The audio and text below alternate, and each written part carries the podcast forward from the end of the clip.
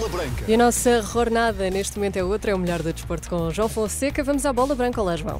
Olá, boa tarde, Teresa. Gonçalo Ramos presente esta manhã no Seixal, à espera da oficialização da transferência para o Paris Saint-Germain. Bola Branca desta quinta-feira, a começar agora.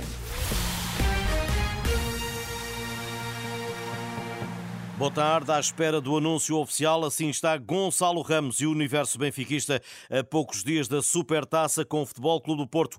No Seixal, houve treino das Águias esta manhã e sabe bola branca, Gonçalo Ramos esteve com os companheiros naquela que para já tem sido uma manhã normal no centro de treinos do campeão português. No entanto, está em vias de consumar-se o que há muito se anunciava. O internacional português vai deixar o Benfica e juntar-se a Danilo Pereira, Nuno Mendes, Vitinha e ainda Renato Sanches no Paris Saint-Germain. O emblema francês terminou há pouco na Coreia um jogo de preparação com uma vitória de 3-0 e dois golos de Neymar. Gonçalo vai deixar a luz aos 22 anos. Os encarnados encaixam 65 milhões de euros e ainda mais 15 possíveis por objetivos e Gonçalo assina por cinco temporadas. Luís Henrique, o novo treinador do Paris Saint-Germain, terá assim mais um português no plantel, enquanto Roger Schmidt perde a sua melhor unidade no ataque às balizas contrárias e logo para o primeiro jogo oficial da temporada sai Gonçalo Ramos no mercado. Rui Costa tentará nova solução, sendo o mexicano do Feyenoord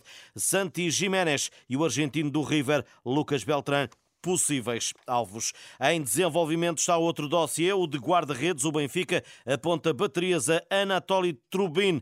O gigante ucraniano não tem sido utilizado no Shakhtar e a um ano de finalizar contrato é apontado ao Inter de Milão. Com valor de mercado de 20 milhões, os encarnados entram na luta para tentar negociar uma saída mais baixa pelo valor eh, da cláusula do internacional eh, ucraniano.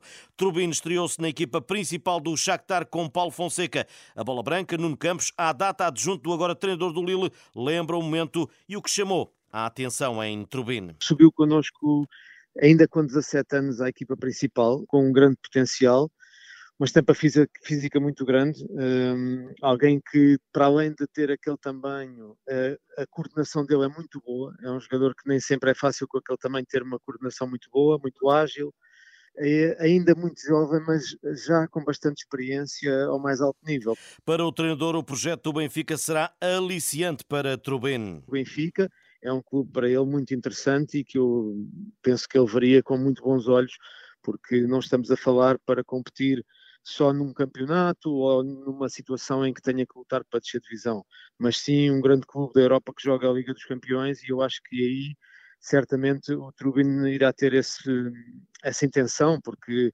permite-lhe a uh, jogar ao mais alto nível também. Trubin está no último ano de contrato e Nuno Campos aponta os caminhos a seguir. Uh, a vontade dele será talvez imperativo se não quiser renovar e eles certamente também poderão ter isso em consideração.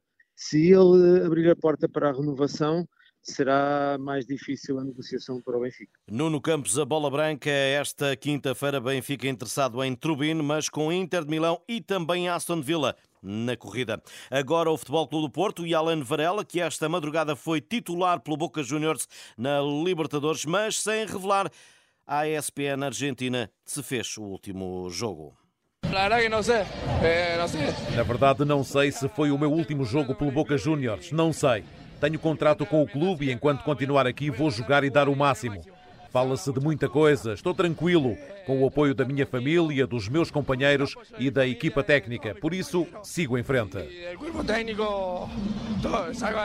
Alan Varela ainda sem assumir o adeus ao Boca Juniors. O Porto cumpre hoje o segundo dia de folga. O grupo comandado por Sérgio Conceição volta amanhã de manhã ao trabalho no Olival e já com Diogo Costa recuperado para a Supertaça. Dia de arbitragem na cidade do futebol. Portas abertas aos jornalistas para assistirem ao treino dos árbitros da primeira categoria e ao VAR e conversa com o presidente do Conselho de Arbitragem, José Fontelas Gomes, num direto com o uh, Rui Viegas nesta edição de Bola Branca.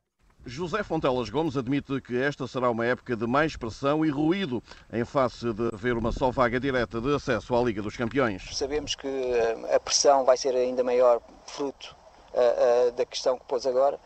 Perfeitamente, sabemos que essa pressão será maior. Aquilo que tentamos fazer, obviamente, e que vamos fazer é estarmos um, aqui e ali imunes a essa pressão. Tratamos, sabemos, identificamos, fazemos também essa análise Uh, efetivamente poderá vir a haver mais ruído, porque estamos, estamos, estamos conscientes disso, uh, mas vamos tentar, obviamente, passar um bocadinho à margem. O Presidente do Conselho de Arbitragem adiantou, entretanto, que já está pensado o árbitro da Supertaça. Será um juiz que já está em forma disse José Fontelas Gomes, no final de um estágio de cinco dias na cidade do futebol. O dia da arbitragem na cidade do futebol, perto do arranque oficial da temporada. Depois do triunfo na primeira mão na Eslovénia, o Vitória tenta hoje em Guimarães confirmar a passagem à próxima eliminatória da Liga Conferência. Moreno lança o jogo dando pouca ênfase à vantagem trazida de 4 a 3. Esquecer até um pouco a pequena vantagem de, do resultado que temos, perceber que a única vantagem que nós temos em função do, do, jogo da primeira mão é ter o conforto de saber que vamos jogar no Dom Afonso E que vamos ter o apoio e o calor da nossa bancada. E isso é a única vantagem que nós temos em função do, do jogo da, de uma semana atrás e entrarmos muito, muito concentrados e a querer ganhar o jogo para passarmos desta eliminatória porque temos objetivos nesta, nesta prova. Moreno, treinador do Vitória, os minhotos jogam às 8 e um quarto da noite com o Célia da segunda mão. Em caso de vitória, recebem dia 10 os bielorrussos do Neman para a terceira pré-eliminatória da Liga Conferência. Na capital portuguesa estão já as navegadoras da seleção feminina que esteve no Mundial de Futebol. Já aterrou no aeroporto de Lisboa. Era meio-dia e 16 e já falou a capitã Dolores Silva. Não era a data que nós queríamos chegar, mas acho que acima de tudo fica prestação de toda a minha equipa, eh, de todo este grupo de trabalho Acho que, como disse, um, representámos todos os portugueses, representámos todas as mulheres que sonharam um dia estar naquele patamar. Um, todas as jovens que um dia sonham em chegar lá, espero que a gente as tenha inspirado e que a gente continue a inspirá-las. Uh, o futuro é risonho. A recepção entusiástica dos adeptos eh, portugueses nas navegadoras que há pouco chegaram ao eh, aeroporto de Lisboa após o voo de ligação do Dubai. A comitiva vai seguir daqui a pouco para Belém, onde será recebida pelo Presidente da República, Marcelo Rebelo de Sousa. Neste ponto final, nesta edição de Bola Branca, estas e outras notícias em rr.pt. Boa tarde Bom almoço. Bom almoço, João Fonseca. E até amanhã, sempre a esta hora, um quarto para uma bola branca.